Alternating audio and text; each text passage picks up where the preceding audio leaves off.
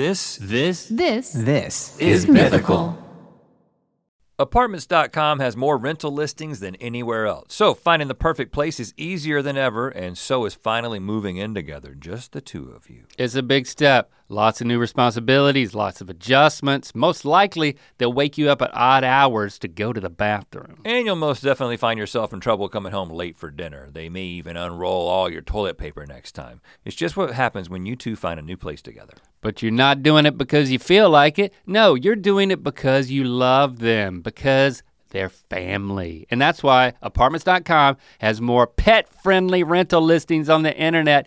Did you know that's what we were talking about? Yes. Pets. So that you and your furry family can find the perfect new place together. Apartments.com, the place to find a pet friendly place. Welcome to Ear Biscuits, a podcast where two lifelong friends talk about life for a long time. I'm Link. And I'm Rhett. This week at the Roundtable of dim lighting, we are going to be talking all about our new television show, Inside Eats with Rhett and Link on Food Network. And this isn't And Discovery Plus. this isn't like a I mean, we're obviously going to be talking about the show on all our other things that we do and trying to get you to watch it. This is not a promotion. This is though. not a promotional thing. This is a this is we're two guys. You know us, Rhett and Link. We're friends. We own a company together and we try to make things happen in the media landscape. And one of the exciting things that's happening for us personally is this television show. Yeah, if so you we're gonna care get enough into about us to care about the stuff that we care about, well, it turns out we we're pretty excited about this. You know, it's I mean, we've had a few milestones in our career that were television shows. that. We Yeah. had we had one, Online Nation, in 2000 and what, nine? Seven. Eight? Seven. Wow. I just kind of guess. I, you know, you're my safety net of, of numbers and time. 2007, and then uh, Commercial Kings on IFC. You can get this one. 2010. Nope, 2011. Oh, Are you serious? Like 2011 is like the year we moved to, to California because Yeah, of that television show. Yeah, so We've many here memories. almost 11 years. So many memories. but we're going to be talking about like how does this happen? 2021, How- we got another one. How does one find themselves on a television show and then what happens when you begin to produce said television show? Like what are the steps in this process and what did we learn and how did we feel? I will say, promotionally speaking, that the first episode is out. I mean, depending on when you're listening to this, more may be out. But um, 10:30 on Sunday nights on Food Network. because if you're listening to this super fresh, like the day this episode drops, it was last night was the premiere, right? Oh, is, is that right? Yeah, because this comes out on a Monday typically. Yeah. Yeah, Yeah, so 10:30 Sunday night. And. I was wearing this shirt in the premiere episode. I just thought I'd do that. Oh, there you go. I thought I'd, you know, I thought I'd make it interesting. The Little Discovery Inception. Plus versions are extended versions, slightly extended versions of the same episode. So it's not we it's not bonus footage. It's um It's some of you, the scenes are extended. you don't There's- have to fit into There's the, some extra stuff in there if the you're watching hour, on Discovery half hour Plus. time slot for TV. Um, so yeah, I'm also ready to party. Just as a side note, I see you got your party suit on. we're having. You see that? I got my new party suit. You're like you kind of look like a guy that was just cleaning a floor. Right, I could be working. Uh, he's like, is he gonna? Is he cleaning up after us, or does he I own mean, the company? yeah, Well, I- you, and people can't see the can't see uh, just- the fact that it matches. it matches. You the bottoms match. It's a it is a suit. It is a janitorial suit. Good lord, what happened? Why is this here? Good God. Well, where did you pick that up? Instagram. I do all my shopping on Instagram, man. Shout out to Imperfects. That's what this is called. Um, Are you gonna button it up later? Because if you button it up, you look like you're ready to start mopping. I'm a, I'm a button it up when I get to work tonight on the turntables. Yeah, we we have a party tonight. You Christmas know, party. th- so we have not been able to come together as a company, as the greater umbrella of Mythical. So everybody at Mythical, everybody at Smosh, we wanted to obviously have a holiday party in 2020. That didn't happen. We obviously wanted we to happen planned in the Christmas party. 2021. In 2021, we planned a Christmas party, and then the week before it, Omicron just like Yeah. went buck wild. Yeah. just butt wild. So we I thought it for the longest time. I thought it was butt wild. I think you can say that. I mean, it's a different thing. We were gonna go Halloween, uh, Halloween, Christmas, holiday, butt wild. and Might everybody been throwing some Halloween. we were going to do a horror themed uh, sweater competition. So it wasn't just your your typical horror. you just said horror themed. It was horror themed. Because I, pay attention to the to the prompts. Um, I knew we were judging I know it. I know we had a TV show in 20, uh, 2007, 2011, 2011. and now 2022. Yep, And so we I also for the 2021 holiday party, the prompt was to do a horror themed crazy sweater because we didn't want to do an ugly sweater because that's like 5 years ago, right? That's pre-pandemic shit, y'all. Is he right about this? So a Christmas horror though, not Halloween We're- horror. we're- yeah, yeah, it's that, Okay. that that's what makes it cool. Well, we're not doing that tonight. We told him to save it for for next Right, Christmas party. In our meeting the other day when we were talking about this Christmas party or the or the the spring party, uh, Emily was like, "Can we bring our?" She she apparently worked very hard on her sweater. Because we said She there was, was, like, a cash "Can I prize. bring my sweater?" And I was like, "I know a lot of you worked very hard on your horror themed sweaters. I'm very excited to see them, but please hold them until the 2022 holiday party. So at the end of the year, we get to. Hopefully, they won't be too dusty. Things are going to break on their horror sweaters, I'm sure, because people build them. You know, they didn't build them for a year. They built them to like use that night, and now they're like hanging up somewhere. You forget where it is by the time the next Christmas party rolls around. But yeah, we're and gonna. we're going to change the theme. It'll be not scary. It'll be like happy sweaters. No, but we'll we'll still have to give away that encouraging sweaters. cash prize. People really stepped up for that, I think. And then Yeah. we had to can it. So how do you? I, I do want to check in and see how you feel about uh, because I have anxiety about this, and if I have anxiety about this, then you have m- even more reason to have anxiety about this. We have not been with all these people, Oh, um, and there's like 125 plus of them that are going to be at this party, and uh, who work at Mythical. mhm. Uh, we've hired a bunch of people over the course of the past two years. I don't know what percentage of them I have actually met.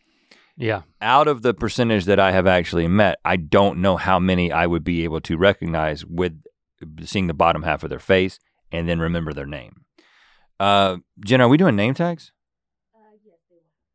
We're doing name tags? Yes. I requested that yesterday because of this. Right. How big are the name tags going to be? Are they going to be so big that people can't tell that you're looking at them? We Oh, need to yeah. do like Like cleavage we size? need no, we need to do like second life type things Oh, it's where hovering- it's it's a name tag that hovers above your head very very large so people can't really tell if you're looking in their eye or looking at their name tag. I love it. Do we have time to do that in the next uh, 8 hours? Yeah, I think may I think maybe uh, my suggestion would be some sort of like uh, like an old hanger, like old hangers, uh, secured with duct tape to the shoulders, Oh. come up above the top. If everybody would do that for before the party, uh, will be great. Hey, I'm with you. Know I'm with you, man, because I have that name fright. Oh yeah, I saw it begin to emerge in the uh, the company wide meeting the other day. Yeah. when you pointed at one person and said a different name. I, yeah, Yeah. I was like, I was recognizing ammo for his um, uh, his promotion, and I I pointed at Zach, yeah, I mean, listen, brother. and then I said, if you squint, you guys look alike. And I don't know if that made it better. Uh, yeah, I mean, yeah, you should probably kept that to yourself. I don't know, man. It- so yeah, I'm, I was a little nervous about that, but I know we're doing a name tag, so I'm cool with that. And uh, I I am DJing this party. Oh, I heard that. Did oh, that's But why you're wearing like- the outfit. I yeah, that's my DJ outfit. But I don't. And my name is DJ Rhett, by the way. well, okay, hold on. No, your name is DJ Strawbeat. No, my name is DJ Rhett. I'm MC Sky, and I may rap i at any point that I want. I did to. not name myself that, but I think it was uh, our friend Jaden. Like I was talking about, like liking to make playlists, and I think he, I, I think it was an accident. Like he's a close friend, so it rarely happens. But so when he called, he said DJ Rhett. I think he was thinking my name was Rhett for a second. He had a brain fart. Yeah. Even though he knows us really well, We didn't have So our we- name tags on at the we time. We like busted out laughing. This is like three years ago. pre-pandemic, and um, we just busted out laughing. And he said from then on, he stored my name in his phone as DJ Rhett That's kind of funny, man. to kind of own the fact that he really Okay. royally screwed up. All right, DJ Rhett is uh but by that by DJing you mean I'm still working on my DJ name, but you, I'm, you're I'm, creating a playlist and then walking around in the party. I you're not staying not- behind a booth. I'm not really DJing, and I don't want anybody to know that you're I'm curating doing the playlist. I'm curating the playlist. And I don't want anybody to know that I have aspirations to be a DJ Now- because I don't want that to get out. Will you have on your phone Because I don't have any DJ equipment in the moment yet. the ability to take requests or to Hell no. skip songs? Hell no. But hold on, I'm not saying did w- did you have the willingness? I said, do you have the Oh. ability? Do- uh, is your phone going to be controlling the playlist as you Um, walk around on your person? Mm, no. Are you lying? Yes, it's a yeah. No, I'm not. It's a laptop, dude. Are you lying? Yes. It's a laptop. well, at least we're being honest. It's a laptop. You really can't, without the proper equipment, you can't really DJ. I mean, like making a playlist is just like a hack way to do it because that's not really, that's not, that's not DJing. That's the only level of DJing that I am actually comfortable endorsing, though. Really, What do you mean? for this party. Endorsing?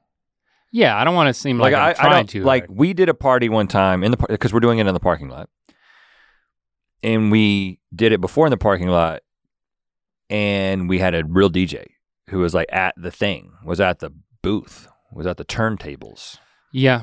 and I just felt it like was un, it was un, unmemorable. it may have gone, may have been too Yeah. high key for us. Uh, well, I'm taking some risks. Oh, really? Um, Playing some controversial uh, artists. No, uh, I'm I'm going for a vibe that I don't know that Oh, people are going to be too expecting. too low key. You think maybe it's too low key? I think key? there's a risk of that. I'm not risking going too hard. Do you have some like just Jim Brickman, just piano music? No, it's not. It's not going to be. Does everything have a beat? No one's going to go to sleep. Mhm. Everything has a beat. But yeah, And do you have an Audible playlist? I you like I can call an audible, Yeah. like change it. Not like we start playing a book on tape. I gotta- I- Well, can, can you just start playing Sapiens? Six o'clock Everyone this morning. loves that book. I got up and I was I was working on it. I worked for an hour on a a backup. Yeah, in case like a vibe change. in case I was wrong. Yeah, I think that was really smart. and um and then when I was driving in, I came up with another backup. So I'm trying to come up with. Wow, you got to back up to the backup. Yeah, I just don't. You know, this Don't is a don't- learning process Don't for me. let people know that. That's why I don't want anyone to know that I'm actually doing the music at all. Like I'm not even going. I'm gonna I'm gonna be part of the party, and then I want someone to say, "Oh, I, Who I made like this this, playlist? music." Who's yeah? It's just who made the playlist. Like I've said before. and then you're gonna there is no? DJ, and I'm say not the DJ. You're gonna say, "Well, DJ Rhett did." Yeah, and, I and am. then I'll just acknowledge it and be like, "Yeah." you can't take if if people like it, you can't take credit. well, if you say that DJ, DJ Rhett is not Rhett. well, DJ do- Rhett are you going to explain that to everyone? No, unless it's going really really well. Is there It's going not to gonna be? be. It's not about the music, and that's the that's the vibe I've chosen. It's not about the music. It's about reconnecting with everyone for the first time and is there a maybe ever. microphone and a PA system? I don't. There's a P- yeah. There's a. P- It's not just going to be computer. Well, I know speakers. that. I just want to make sure that. Um, I do know very little though. But this could be the end of something. are of we going to something, be making a speech? Is what I'm getting. or at. the beginning of something. Well, that's your problem. You worry about the speech. Well, no, that's the problem. I want you to worry about the speech because I don't No, want you to be no, d- no. doing the speech in the moment. I'm because also gonna that's- be- That's when the party could go real sideways. Yeah, because I'm going to be uh, partying too. Yeah. I'm not in full work mode. I'm just in work attire. I'm not cleaning up messes either, but I could I could shave down a surfboard. That's what I like to think this is like a worker who works on shaving down surfboards. That's what the I've model Watched, I've watched a few of those who videos. was wearing this. I've watched a few of those and I bought it. and I've never seen that. that's the case. that's the, the guy was wearing it doing that. And I was like, that's who I want to be. Let's talk about the television show, but first, let's talk about something else. Just want to remind you, there's other podcasts. Trevor Talks Too Much is one of them. His guests are surprising and delighting, and they connect with him. You should give it a shot if you've never listened to Trevor Talks Too Much. And while you're at it, Best Friends Back All Right, the Stevie hosted podcast. Check that one out too if you haven't already. Totally different vibe than Trevor Talks Too Much. Kind of a similar vibe to what we do here. Two friends Yeah. connecting over their past, getting nostalgic about the 2000s in their case. So if- friendship is if- blossoming. If you're into that, a blossoming friendship, check that out. And if you want to watch our old television show, Commercial Kings, Commercial Kings, can't say it right. Yeah, I'm going to promote that too. That's interesting. You can watch it on Amazon. I believe it's on Amazon Prime for free. Could be wrong, but I think that's right. Just search Commercial Kings with Rhett and Link and catch up on our 2011 television show. Yeah. Okay. How how does how does one uh, get a television show? this was not our idea. So let's start there. You know, um, we are developing lots of ideas for for all types of what we call traditional entertainment. That means um, movies, television shows of the scripted variety, and also of the non-scripted variety. Could be a game show, could be a reality show, it could be a mixture of both. We're developing all types of stuff because we're fans of ideas, especially our own. But we're also open to other people's ideas if they work for us. Like Ronstadt is a great scripted podcast idea that did not originate with us, but uh, it was it was really exciting to get on board. right. So every once summer. in a while, people come along and say, "Hey, here's an opportunity for you guys to be involved in this project," and that's how this happened. So there was a show that was already in development, and not just in development, like it had been greenlit by Food Network to be a show. As far as I remember, yeah. But I, when you say in development, I kind of feel like it was pitched. They were like, yes. Um, the concept at the time, this, the working title was "Inside Our Favorite" or "Inside Your Favorite." I think it was inside our favorite. Inside Our Favorite with dot dot dot, and our name was thrown out in like the pitch meetings. Would Food Network, Discovery Plus, what do you guys think about Rhett and Link? They could they could be perfect hosts for this thing. Um, inside our favorite, you go behind the scenes into the the first way it was talked about to us was the people. factories where all these people were working behind the scenes on like factory lines to create your favorite snacks and candies, things like that. So it was kind of like how it's made, but more host on the on the ground, kind of exploring and experiencing um, what's going on at these snack factories. And then we were approached. And when we were approached, I think it's it's important to kind of establish the way that we see opportunities like this, right? An opportunity to host a television show. Um, it- I would say ten years ago, it was like that's why we were in this game. We we were doing what we were doing on YouTube to try Let's to say 12 years ago. kind of launch into yeah because once gmm started kind of launch into something in the traditional space. But over the years what we built here at mythical and the stuff that we're producing has become the priority for us. And so opportunities like this don't they no longer have this oh this is the thing that we've always been waiting for we've always been wanting and now we're gonna throw all our time into this and throw everything else away. It's more like okay, we're not going to stop doing Good Mythical Morning. We're not going to stop doing this podcast. We're not going to stop doing all the things that we're doing in Mythical. So the question is, can we make this work? Because it's not just a done deal that it's automatically a good idea, right? We have been approached for other things that we have said no to. But the condition for saying yes to something like this was we will do this if we can be executive producers of the show and mythical can be a production entity on, on on the show so in other words if we can make it our show instead of just being plugged in as hosts Now, we were approached not by Food Network directly, but by the production company that hatched the original idea and got Food Network on board and excited about it. That, that production company is called B17. They've produced a number of other shows. You should check them out. You should uh, look them up. So uh, B17 approached us. Yep. And uh, their executive over there, his name is Rhett. His name is I was like, okay, we have a connection. He might but be a maybe some confusion. He may be a DJ. no, he never brought that up. I don't know. You don't know that. People don't wear it on their sleeve. Well, if he did, he'd be called DJ Link. Okay, that, that clears it up. I thought about. I don't. I'm not even going to tell you that I've thought about other DJ names because I just don't want to put it. I just don't want to put too much energy out there in the universe about my aspirations. I want it to be something that just kind of never happens or it just happens on my own terms. So I'm gonna stop talking about it. Good. That.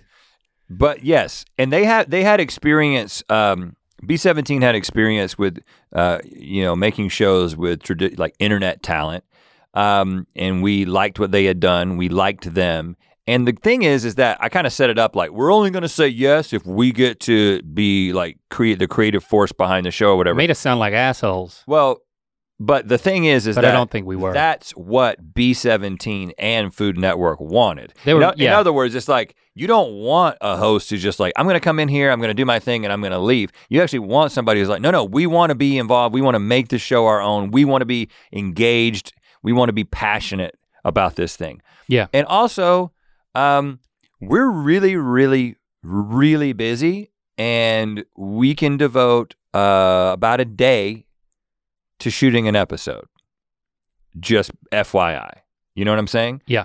Um, and and it wasn't like, oh no, we can't do that. It was like, well, okay, actually, that's what we were thinking too, because, you know, with all the stuff that's being made in the world right now, uh, they're not just throwing out massive amounts of money for the budgets on these shows, right? It's like people are trying to make shows much more efficiently than they used to. So being able to produce something in a day or shoot something in a day is actually the page that everybody was already on. So then we started asking the question like, all right, this loose concept, uh, it, to- it totally makes sense why they would approach us. We've tried all this food, we've eaten all these snacks. We, we've we've kind of positioned ourselves as your buddies behind the desk who eat all the th- stuff for you to tell you if you should eat it. Yeah, people who taste things and talk about it. Right. Not chefs. if, I, if, I, if I didn't have to clarify that, uh, I didn't think I had to clarify that. Yes. Uh, but not chefs, but food adjacent or, well, actually f- directly related to food, but not guys who make it, just guys who eat it, just like you. Food friends. Um, and then the process started. It was like, well, Could have called it that. Food friends. well, we got close to calling it something fair. It was true. called something else at one point. Well, we can get into that a little bit. There was a couple of things happening sort of behind the scenes. And so there was a desire to differentiate differentiate this from just kind of going into a factory and just dealing with snacks. It was like, can we expand that into just America's favorite food brands? So that might be a restaurant, it might be somebody who makes a snack, but just a, a, a food or a place that makes food that everyone kind of knows and relates to and has some sort of point of reference to. Yeah, which is kind of our mentality on Good Mythical Good Morning. The more we can pull from and experience um, well-known brands, whether that's fast food brands, you know, sit-down restaurant brands, or different types of potato chips or cereals, or you know, whatever stuff you can find in the grocery store or on the snack aisle.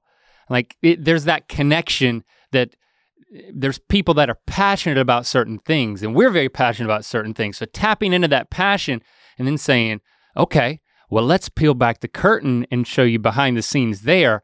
But there's so much more than just that whole factory thing anyway that like this show can be more expansive and then it got more exciting Tired of not being able to get a hold of anyone when you have questions about your credit card? With 24 7 US based live customer service from Discover, everyone has the option to talk to a real person anytime, day or night. Yes, you heard that right. You can talk to a human on the Discover customer service team anytime. So the next time you have a question about your credit card, call 1 800 Discover to get the service you deserve. Limitations apply. See terms at discover.com/slash credit card. And then we had the idea to like, how do we sort of Rhett and this thing in terms of we knew that we wanted it to be very comedy forward, right? And we also knew that we wanted it to be very curiosity forward because those are kind of the two pillars of the of our brand, curiosity and comedy. And so that was when we established this idea of what if there was sort of an off the wall, sort of out of left field question that we want to ask about this particular brand. Like when we think about Chipotle, this is what we think. When we think about Cheesecake Factory, this is the question that comes to mind for us. And then can we craft an episode around that question and kind of getting going behind the scenes to answer that question? Before Chipotle or Cheesecake Factory became actual episodes, do you remember the first example we talked about? I do remember because I came up with it in a phone call. yeah, it's like we, you know, it's we were having these working meetings with B17. Me, you, Stevie, and our development executive at the time, Mallory. We were, you know, we Yeah. were kind of like shaping it. It was it was fun. And so we were coming up with I remember it was a very preliminary conversation. We were talking about this like line of questioning, being inquisitive, right. and could one question become like a starting point for an episode or maybe a through line for an episode? But when you're brainstorming, when, when you speak in abstract terms, you can only get so excited. And so the if if in those moments on those like nascent calls, we can throw something out there that it that you can rally around, it makes all the difference in the world. And so that's when you threw out the example. I don't remember the, how I phrased the question. I thought you said you remembered it. no, I remember, I know the question. The question was about the foldy chip. Yeah, like Um, say we were going to um, a, a potato chip factory to look at like we're a big fan of Lay's. Let's see, we could go to a Lay's potato chip factory. And I think the question was essentially how do the foldy chips happen and how does this brand feel about the foldy chips? And that came from the fact that you have talked about how you like the foldy chips. You prefer the foldy chips. You go after the foldy chips. I've So- even said I want a bag of nothing but foldy chips. And so I and I ain't talking about kettle cut, And I think the question kettle chips. what I had in mind was is the foldy chip a mistake or is the foldy chip a beautiful mistake or is the foldy chip uh, uh like Is it, is an, ex- an accepted error or is it part of the design?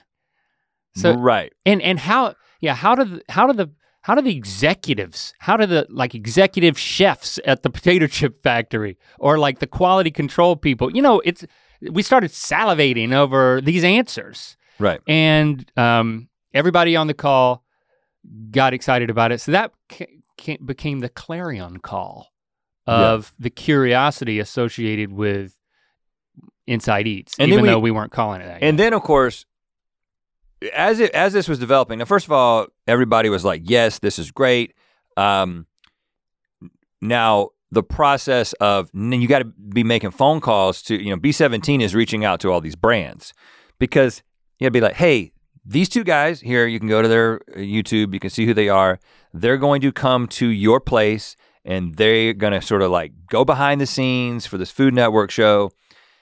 And I mean, not everybody is comfortable with us coming into their, you know, finding out about what they're doing. And, but in some ways, I would say most brands were excited about it because, I mean, let's just face it, you're going to be, after you watch an episode, you're going to be hungry for whatever this thing is. But I mean, you have to sell that because the show doesn't exist, and you know there is a level of trust that a brand has to put on the line, and it's so easy for, especially when you get to like, like corporatized brands, like someone as big as Chipotle could easily have, you know, somebody's job's on the line, and they just they could just want to cover their own ass and say, well, there's just as much to lose as there is to gain. If what if these guys embarrass us? You know, I don't know exactly what this show is, but it is Food Network, and I do I can see other things these guys have done, and you know, We B seventeen did we're- a good we're job. good We're, so- boys. we're good boys. We're good boys. We're not going to embarrass you good too much. I mean, we've shit talked some some some food on our show just because hey, you got to be honest about stay what you like. But yeah, luckily, um, some very high profile brands like Chipotle is huge. You know, um, to to see to get the vision for it and to say, hey, this is this is this could be great for us. And we had Everybody could win. and we had to find four brands. So just to give you just to give you a little background on this. So Right. uh, you know, season one of Inside Eats is four episodes. I mean, like four episodes. That's a short. That's just that's how um, Discovery or uh, Food Network is doing things right now. It's like you know, the first episode, uh, first season. Let's do four episodes, see what people think. At least they didn't order a pilot and then maybe we work on that and then no one sees it if they Yeah. don't like it. It's like we're gonna we're gonna make an order. It's I feel like it's kind of an extended pilot because four is is is a short season. But I think it's you really learn a lot as we'll talk about. Yeah, that then you can you can really take it take all that into account when you when they order more and i certainly hope they do yeah. Well, because we learned. We'll get into like how much we've learned in just doing the first four. But so the brands that responded, uh, uh, actually. More than a handful of brands responded and said they were into the idea, and the four that ended up working out based on like timing, because this all had to happen. This moved very quickly, and it had to happen at the end of 2021. We shot all four episodes over the course of about two weeks, and literally, like I said, four actual days of shooting, like two days in a row, and then like two weeks later, two more days, right before Christmas. Um, and the companies that we ended up going with were Chipotle, Cheesecake Factory, Coolhaus Ice Cream, which is a very cool um, ice cream shop that actually is available nationwide. Uh, you probably have seen them at the grocery store, but they're, they're, based in LA. next to like ben and jerry's And then Beyond Meat, who we've talked about on the show, uh, you know, basically making plant-based meat products, and they had never had anybody enter sort of behind the scenes. But anyway, those are the those are the four that are featured in in season one. And for the first episode, since that's the one that you can watch right now, the thing that we talked about because we because this is something that we've sort of talked about tangentially before is this like when you go to Chipotle, are you a burrito guy? You a bowl girl? You a uh, quesadilla kid? Whatever. I'm not saying that that's who gets those things. I'm just. are you a salad robot Yeah. And we wanted to ask the question Does what you order at Chipotle say something about your personality? And maybe more specifically, does your personality, can we know things about your personality and then predict what you're going to get at Chipotle? yeah and at least in the least we thought well that'll be it'll be fun to try Yes. and it so, was it- so very much in the same way that we approach things on GMM, where we delve into boopity boop boop boop research and science, but we do it from a comedic standpoint. That is, that's really how we approach the the show, especially that first episode because it was kind of a social science Yeah. question. For cheesecake factory we knew we had to make the episode ultimately about the bigness of their menu. How could their menu be so large? Like wh- why? But also how if you think about it. That- that's a, it's a crazy amount of dishes to come out of one kitchen that then is replicated in all the all their different locations. It's it's pretty wild. And then for um, Coolhaus because they i mean arguably pushed the flavors of ice cream just as far if not farther than any other ice cream maker i mean that inspired us to say well how far is too far and would they let us develop our own ice creams To do, to answer the question, how far can you push ice cream flavor? Like, what is the limit that you can push it to? When have you crossed a, a threshold? because you know we're willing to cross just dance all over that line. And each other's graves if they uh you know whoever loses the competition. And then in Beyond Meat, the question was essentially, what is like, what is this process that leads to them being able to make something, make something that is so meat-like? And something we were very specifically interested in is, don't you have to still have a familiarity with meat and like understand meat and sort of like meat? Because what Beyond Meat is trying to do, they're actually making a product for people who like to eat meat but would like to have a meat alternative either sometimes or eventually all the time. yeah But they're If- not if- trying if to not create for uh, health reasons or dietary reasons for environmental reasons right. So they actually they're banking on the fact that humans generally like the taste and texture and color of meat.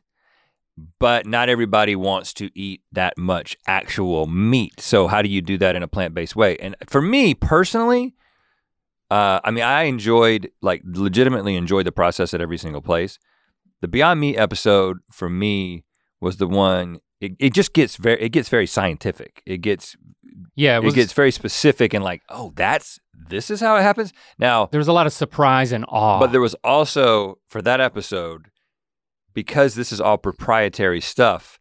Like you, they and they had never let anybody in. They never let cameras in their headquarters Right. before, and so there's like a woman who's like looking at the whatever's in the frame and making sure there's not some like secret formula in the back, you know, because there's there's competition out there with with plant based meats, and so we got a lot of information, but we didn't get enough where you could be like, I'm going to start my own uh, Beyond Meat now. No, we we got all the information, but then at the very end there was that Men in Black moment. You remember? Oh, yeah on the way out? Yeah, I think that was just like a Tussy deodorant that somebody held up in front of us.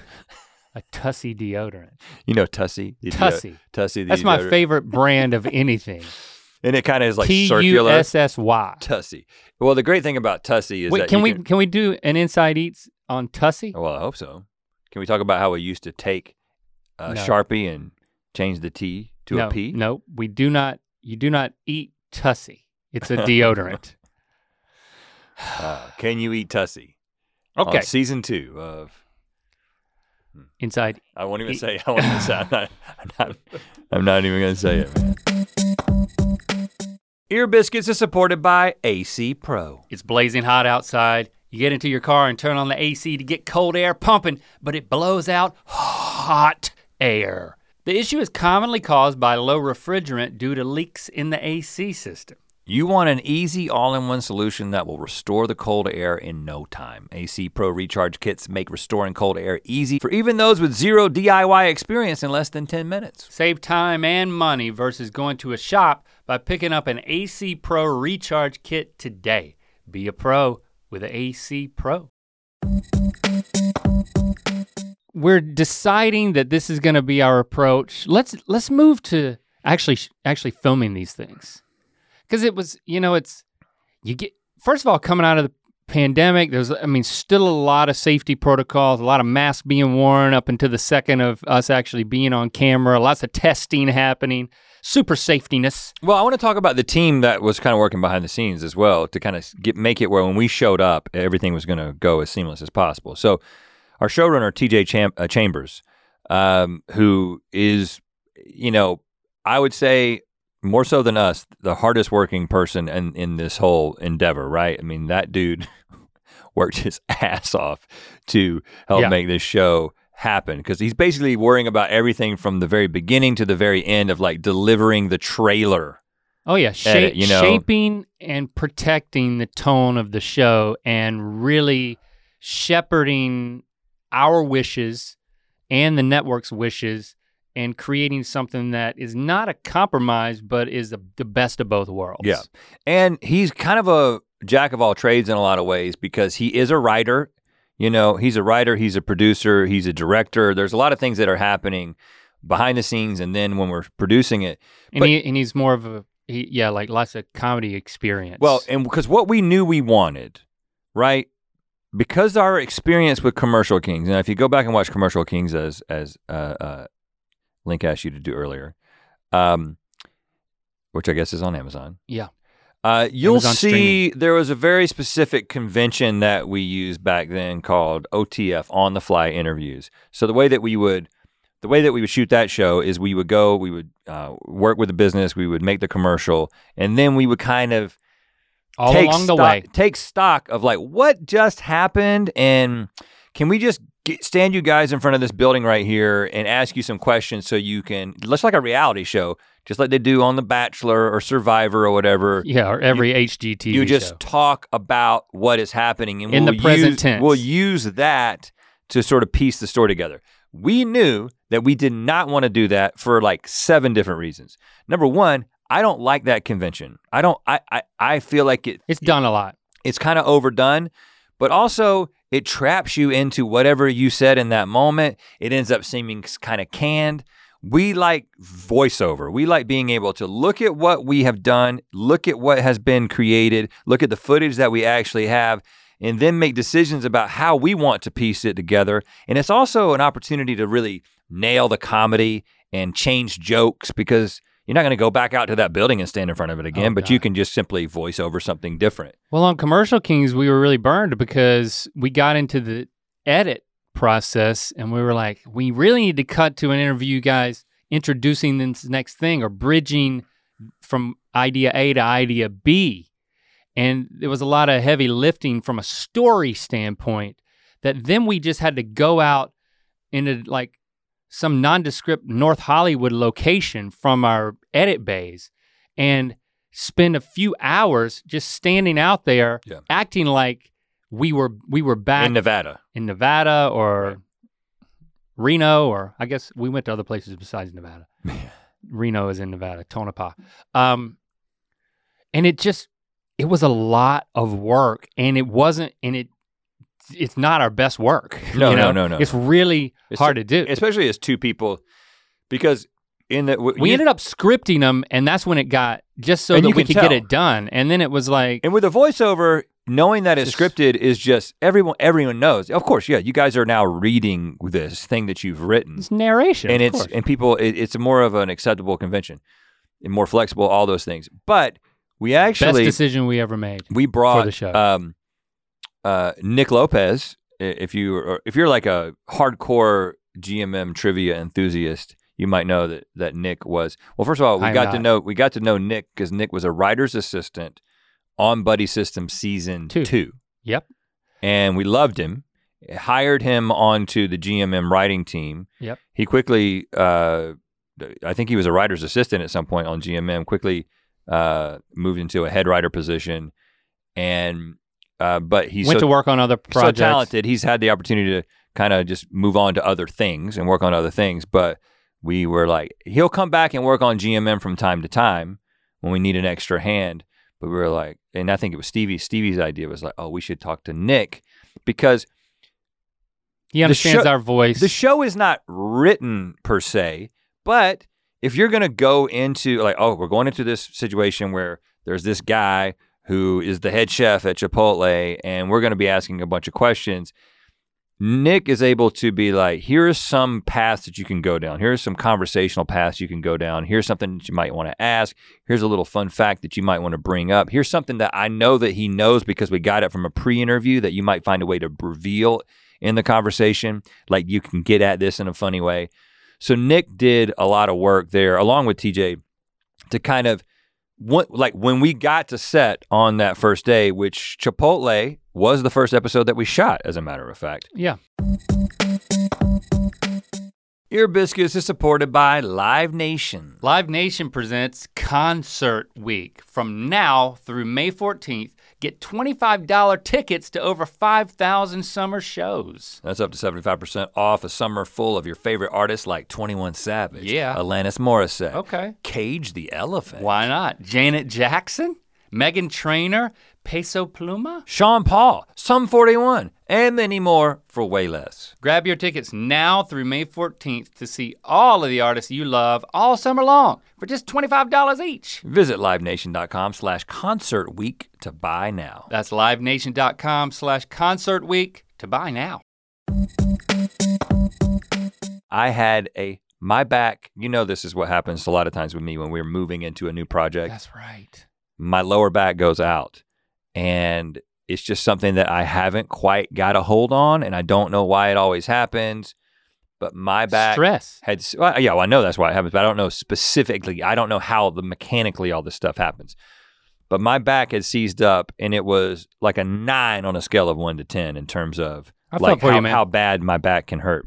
So whenever you see Rhett walking, That whole episode, my back is. he's walking fine. I am in extreme pain that whole episode, but I will hand it to myself. I did a good job of setting a like compartmentalizing the pain in terms of like when we were in a conversation and just being in the moment and trying to be in a comedic headspace. That sucks, man. Um, but you I mean, it's akin to like a almost like a migraine, almost. You know, Migraines are worse. Migraines are worse, when, when when you're It's when almost- the head is when the the pain is localized in your face in your head, which feels like the center of your person. I think that's a lot more disrupting than like Yeah. I am hurt. My lower back is killing me right now, but I'm still up here. I your can face can be. I can go completely into my head and just exist in my head like that brain on uh, Teenage Mutant Ninja Turtles. Yeah, Krang. yeah.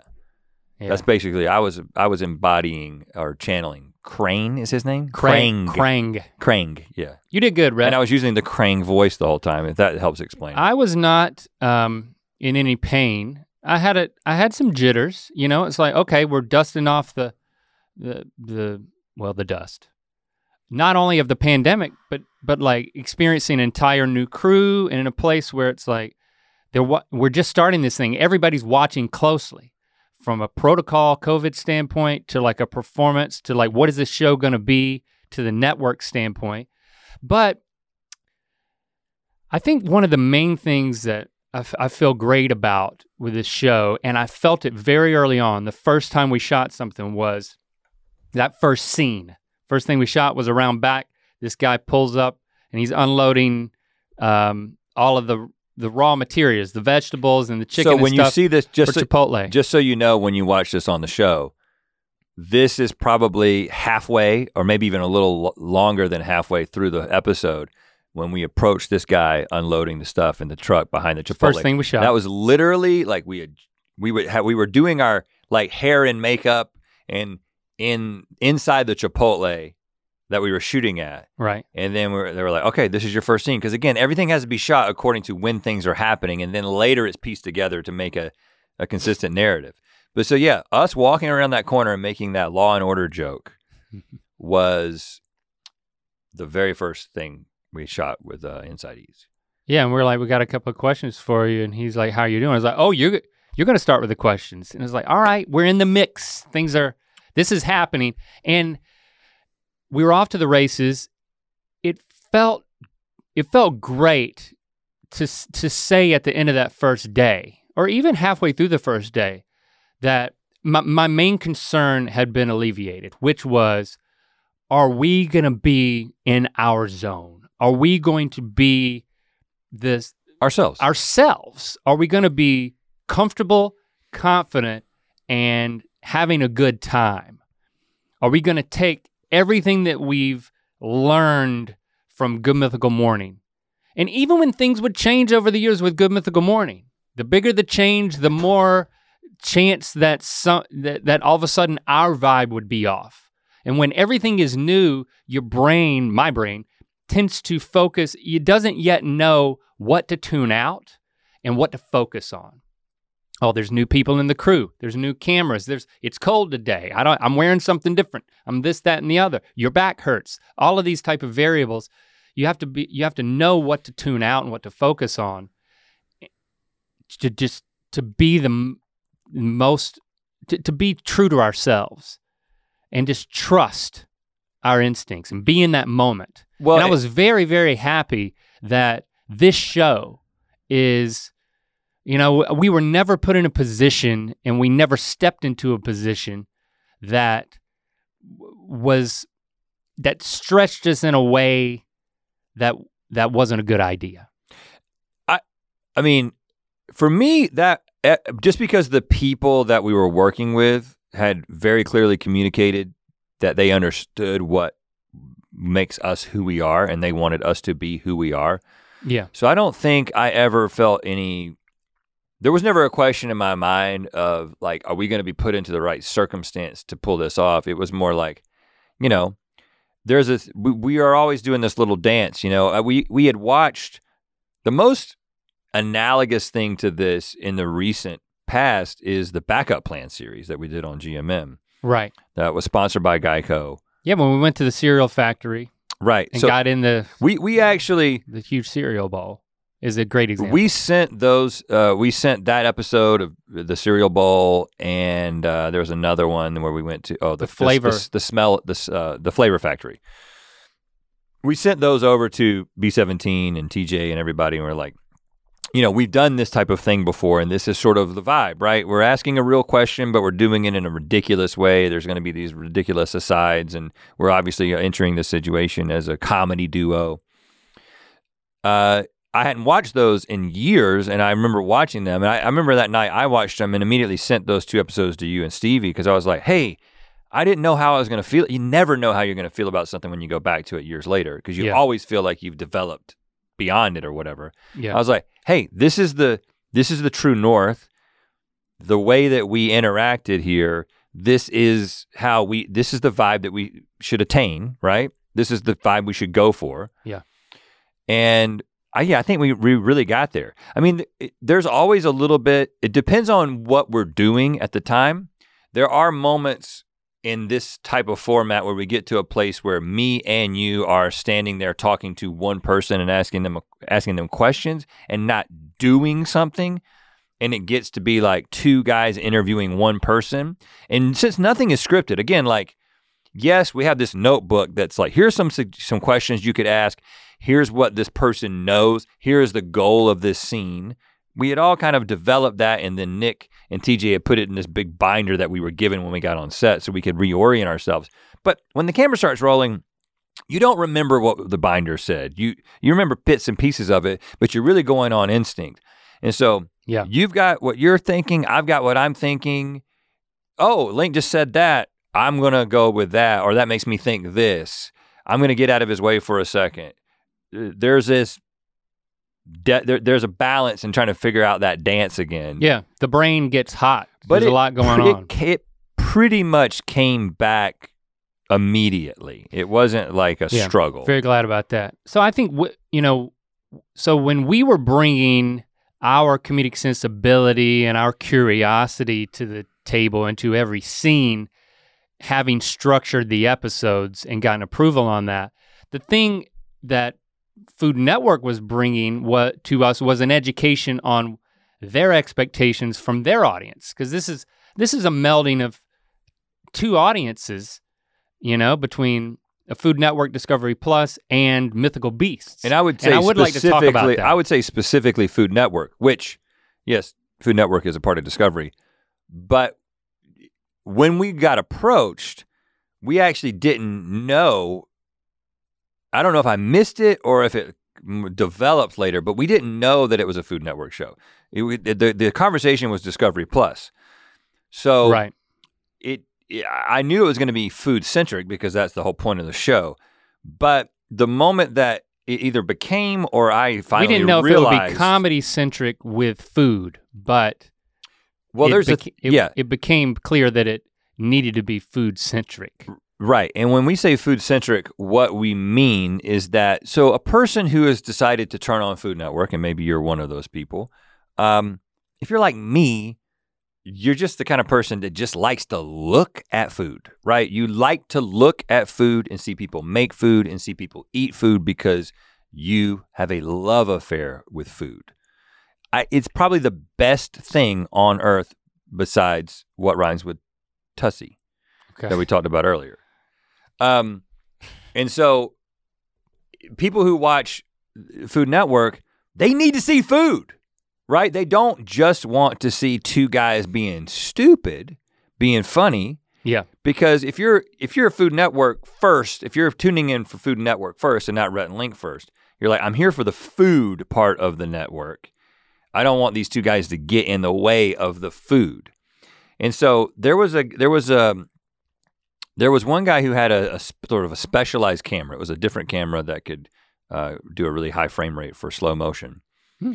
and he was the food camera guy.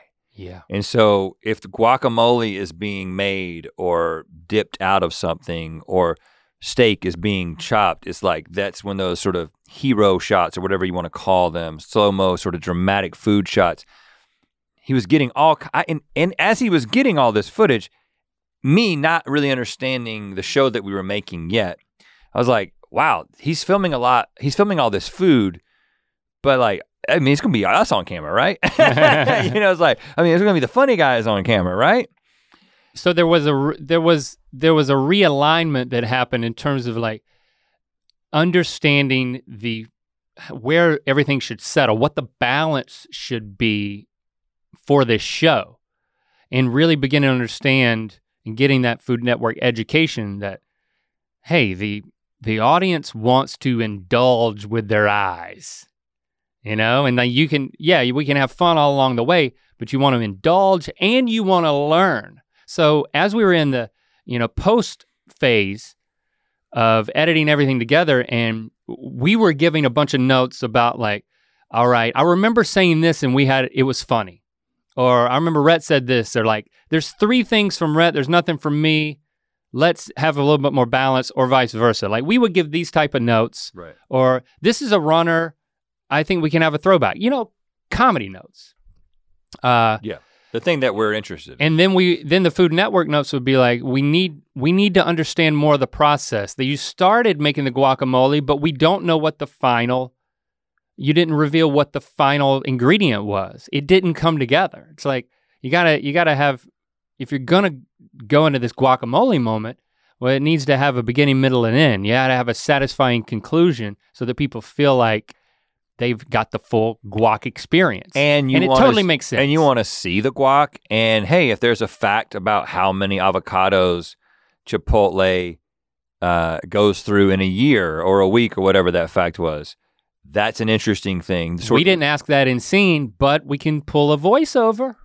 We can change that. And whenever you start to learn these things, like, well, now let's add another layer where we're doing some some animations that illustrate the things that you're learning from a culinary standpoint. And I think the point so that was added to I- the show. I think the point of this, like what I'm hoping that you listening will take from this this discussion, um, is, you know, if we made this this show and we were making it for good the good mythical morning audience, we were Right. going into the into Chipotle and asking this question.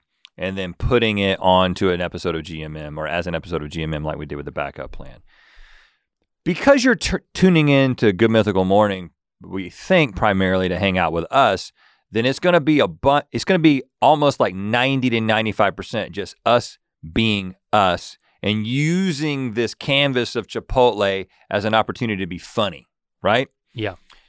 But because the intended audience is first and foremost someone who's interested in food television, Food Network, it is a food show first that we are then bringing all that Rhett and Link ridiculousness and curiosity into uh, to kind of create more of a balance. So while I do think it is the most, uh, I don't want to say it's the funniest show on Food Network. I mean, I think Guy Fieri is very funny, uh, but I think it is the most like intentionally comedic show on Food Network.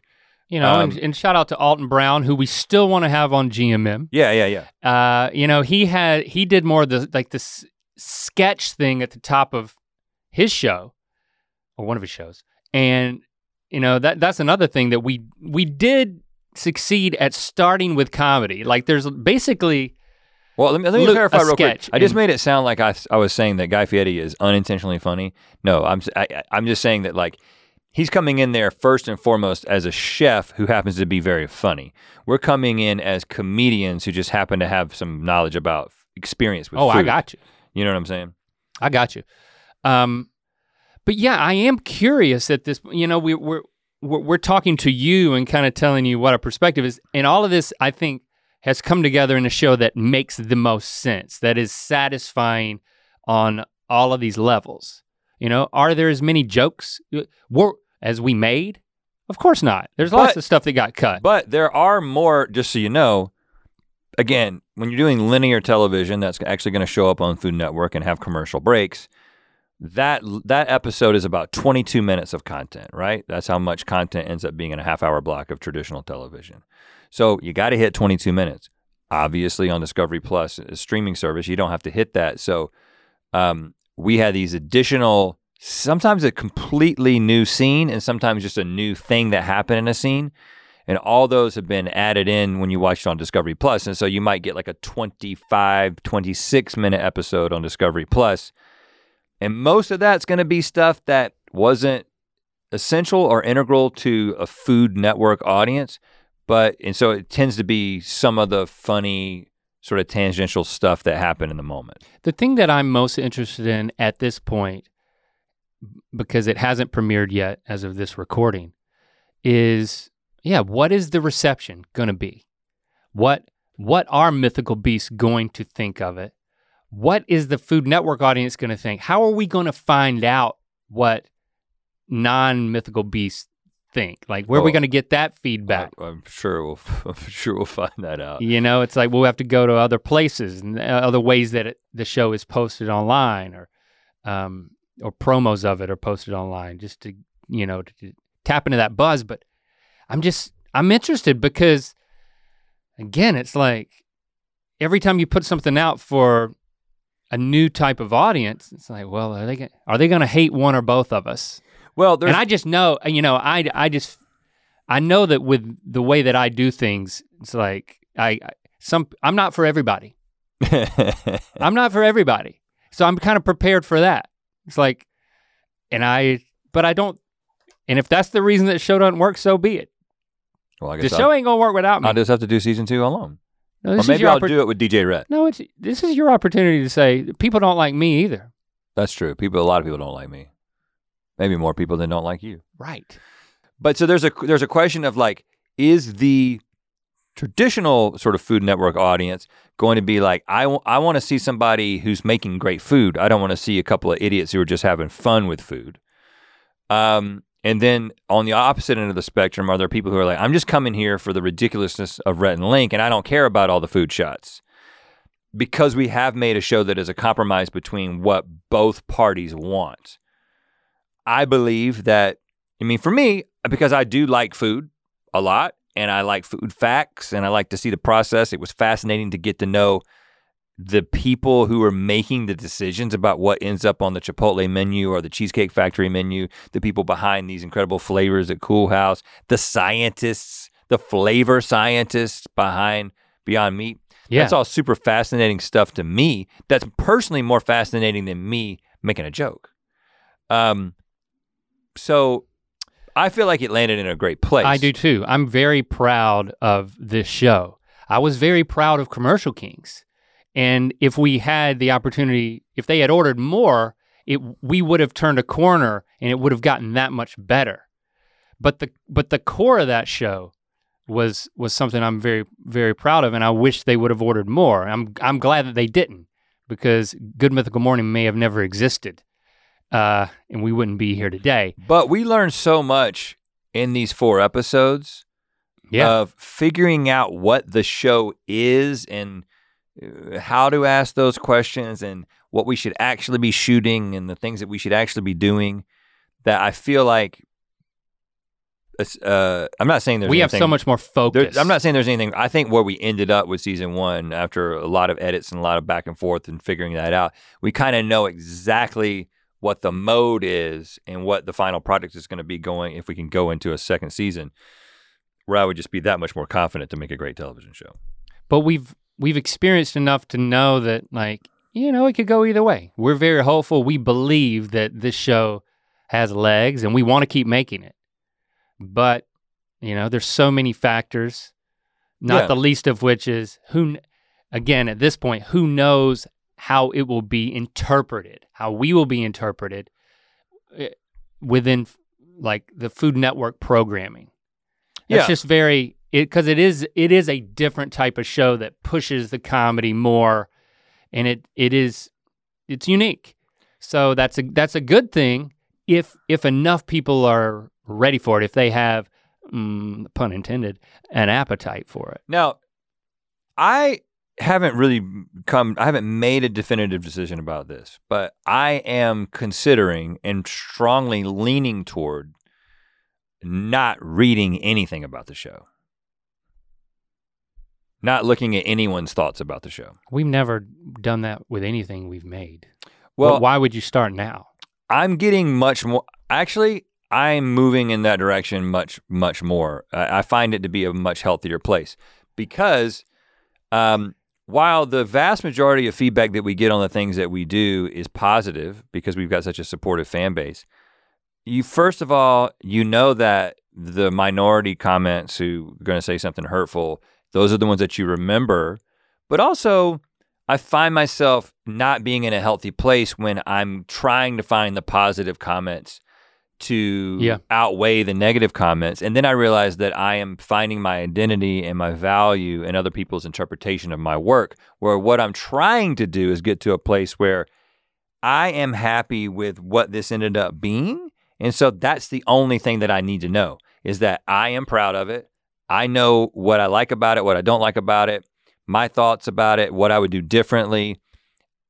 Now, we have people who are here at Mythical who are going to tell us the aggregate opinions of people, which are very helpful. I'm not saying I don't want to take the audience's reception into account because you're not a good producer if you don't do that, if you don't know what the audience thinks. But there is something that happens emotionally and mentally when you interact directly with either a compliment or a criticism that I don't think is necessarily good for my psyche. Well, I I applaud that.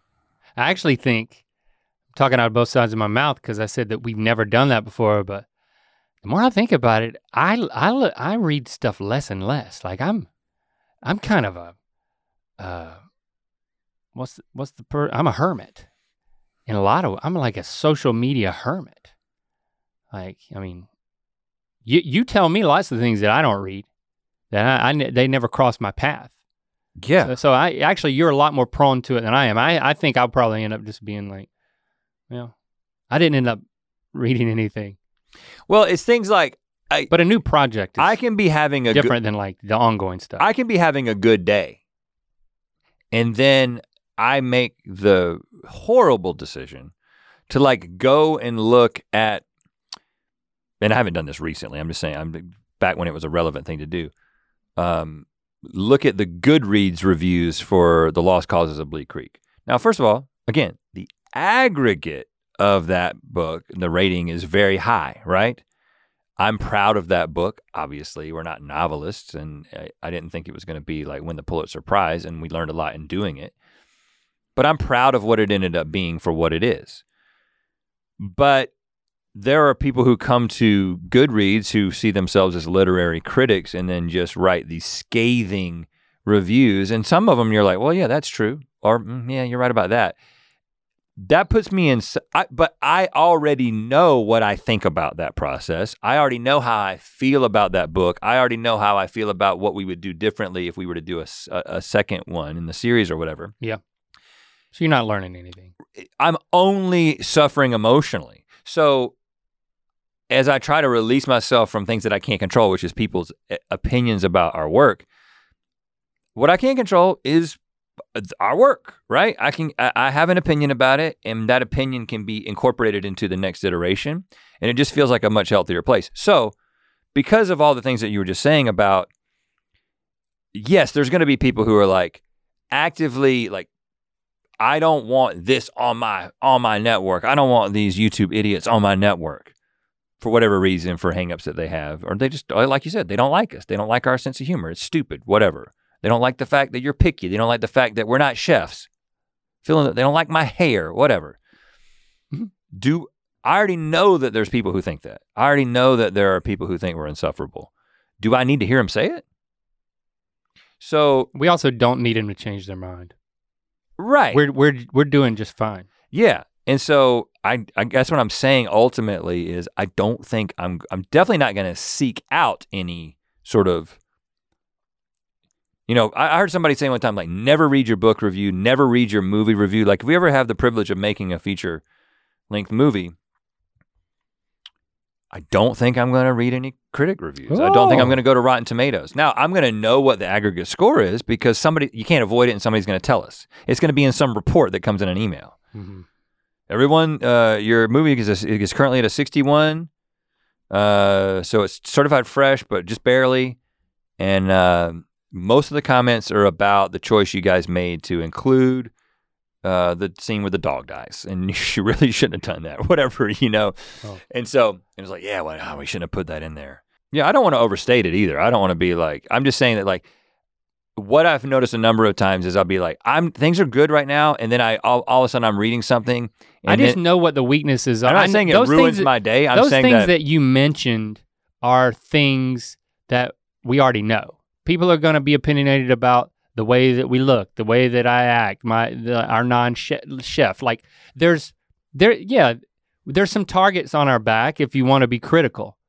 But those are things that I don't want to change about myself. The things that really hurt are the things where we know it's a weakness and we wish we could have changed it. Like that's when it really gets me is that like yeah, but I think there's, but I guess what I'm saying There are some of those things, but those are small. When it comes to these four episodes, there's not any gaping shortcoming. yeah, yeah, I agree. I, I, feel is like a big weakness. It is what it is. I agree mean, with it's that. not. It's not. You know, again, it's not. I mean, we're not. It's. I was gonna. Honestly, it's like, is it? Are we trying to win an Emmy? Not. No. no, of course not. I mean, yeah, I mean, maybe eventually, but we don't think that this, this show is No. gonna It's like. I mean, some some of my favorite shows ever. I don't know if they ever won an Emmy. Did right. Dirty Jobs ever win an Emmy? Yeah. So, I maybe. I don't so know. what? What I I, think it deserves one. I completely agree with you that the stuff that I already know to be true, um, or so it's like this person thinks this thing and they perceive us in this way. Like that's not the stuff that bothers me. The stuff that bothers me is the stuff that I already know to be the to be the case. Mhm. That's like like yes, we made this mistake or we did this thing wrong. And now people are basically recognizing that and my worst fear of people finding out that we made this mistake and did this in the wrong way is coming true. Right. What I'm saying is from an emotional standpoint, I already know the mistakes that I've made. And I'm not talking about with this I, like I agree with you. I don't feel that way about this this show. I'm just saying in general with the things that we put into the world. I have just found that I'm in a healthier place when I'm like, you know what was lacking about that thing that you did. Do you need somebody to tell you when you already know? And do you gain anything emotionally from it? So if I can have somebody else read all that all that feedback and then come to us and be like, "Hey, this is actually how things were received from a whole group," that's much less emotionally sort of unsettling than reading individual people say very personal things. And so I'm not saying I can't deal with it. I'm just saying after it happens, I'm I think to myself, I could have not I could have not experienced that and I and I would be having a better time right now. I would be in a healthier place. Yeah. Um, I, I get it. This is not a GMM 22 scenario. Oh, And you know that. of course. And I, that's, I think that's my point. yeah. You know, it's like we did that first we feast snacked video. And I read those comments. And you get the people who don't, they're not fans of ours and maybe don't have a point of reference for us.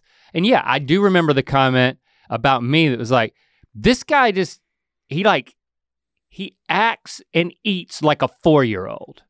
It's like, okay, well, that's, you, you're, he's, this commenter is describing something it, that could have hurt my feelings but the thing i'm the thing the way i'm trying to grow is is to interact with the not interact with the comment but to to acknowledge the comment within myself as you know what he's describing something that people are attracted to about my sense of humor and my persona Yeah. that he doesn't get or doesn't prefer And it's not for everybody. and you know what? So, I mean, but I but I was fully myself, and I'm very proud of it. And I don't expect everybody to like me. and I and remember, I'm f- I'm and cool I with that. I actually remember thinking Just trying to be cool with that. It, that's a good example because I remember thinking that when we left that first we feast shoot. That I I, was- remember I was like a four year old. yeah. I remember thinking we were really ourselves and we were having a genuinely good time just being ourselves and interacting with these snacks. And I am proud of what we did. The only thing I was pissed about was they didn't buy the right cereal, so that's why there was no cereal in the episode. And they also cut They edited out your the- beans. uh, I did have You- baked beans and that was it. So just out. for the record, Rhett ate beans and I ordered cereal, but Raisin Bran is not Raisin Bran Crunch. And that's not, and by the way, Raisin Bran is not Raisin Nut Bran. Okay. And that's the one I actually ordered because I'm on that kick now. Raisin Nut Bran Crunch or just No, Raisin Nut Raisin? Nut Bran, not Okay. Raisin Bran Crunch. But so not. I and mean, I was pissed about that, but you know, mistakes are made, and and I knew when we came as a duo. it we- really and isn't we- a big deal. when we came as a duo and we had all those snacks, I knew that, that something was going to be cut out. Um, but what I'm getting at is, even though I did when it came out, I did start scrolling through the comments. I stopped because I was like, hold on. You remember walking out of there and thinking to Hmm. yourself, you did that the way that you wanted to do it.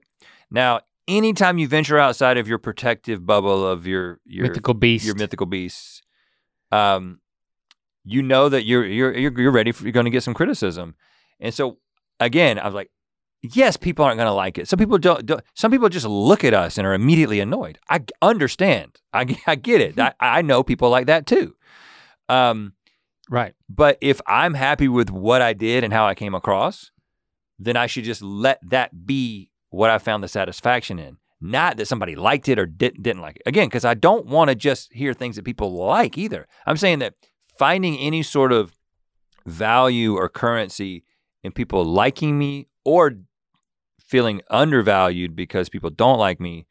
I'm just trying to move to a new level of existence. And it's really difficult for a performer who Oh, has yeah. built a career on trying to please an audience. It's just part of the ongoing struggle. So when we've got something like this, that's again, I don't know how many people are going to watch the show compared to how many people watch Good Mythical Morning. I think less, given how many people watch Good Mythical Morning. But it's still going to be perceived as some leveling up. It's like the people back home in North Carolina, oh, they're all excited about the TV show because it means more to them because they think that being on television and instead of having a YouTube show is like a fundamentally different, more awesome thing. And it's just how people think about things. And so you feel like you're stepping up onto some sort of uh, pseudo pedestal. And now people are going to be like, well, now that they've done this, now I've got to have my opinion. And I'm just like, well, I already know what I think about what we did. I already know about the show. So I should not even hear your opinion. Does that make sense? Yeah. Uh, I got a little rec for you. If you want to do some easy listening, I played this for you the other night. Jose Gonzalez. Yeah, I like him. He is uh, uh, Swedish. Well, he's from Sweden, but he's That's what I thought from the name. his parents are Argentinian. I was like, that sounds like a Swedish name. He's he's of Argentinian descent, but he was Ah. born and raised in Sweden, and he's got this um, this just totally soothing.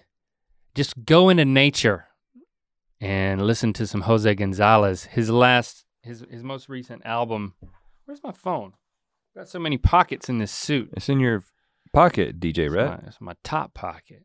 Listen to his album Local Valley just to get some good bucolic vibes going on.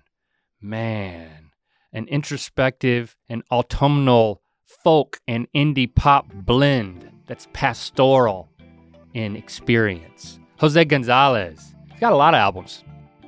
You're welcome. Hashtag ear biscuits. We Let's keep the talk with you conversation going. Next week.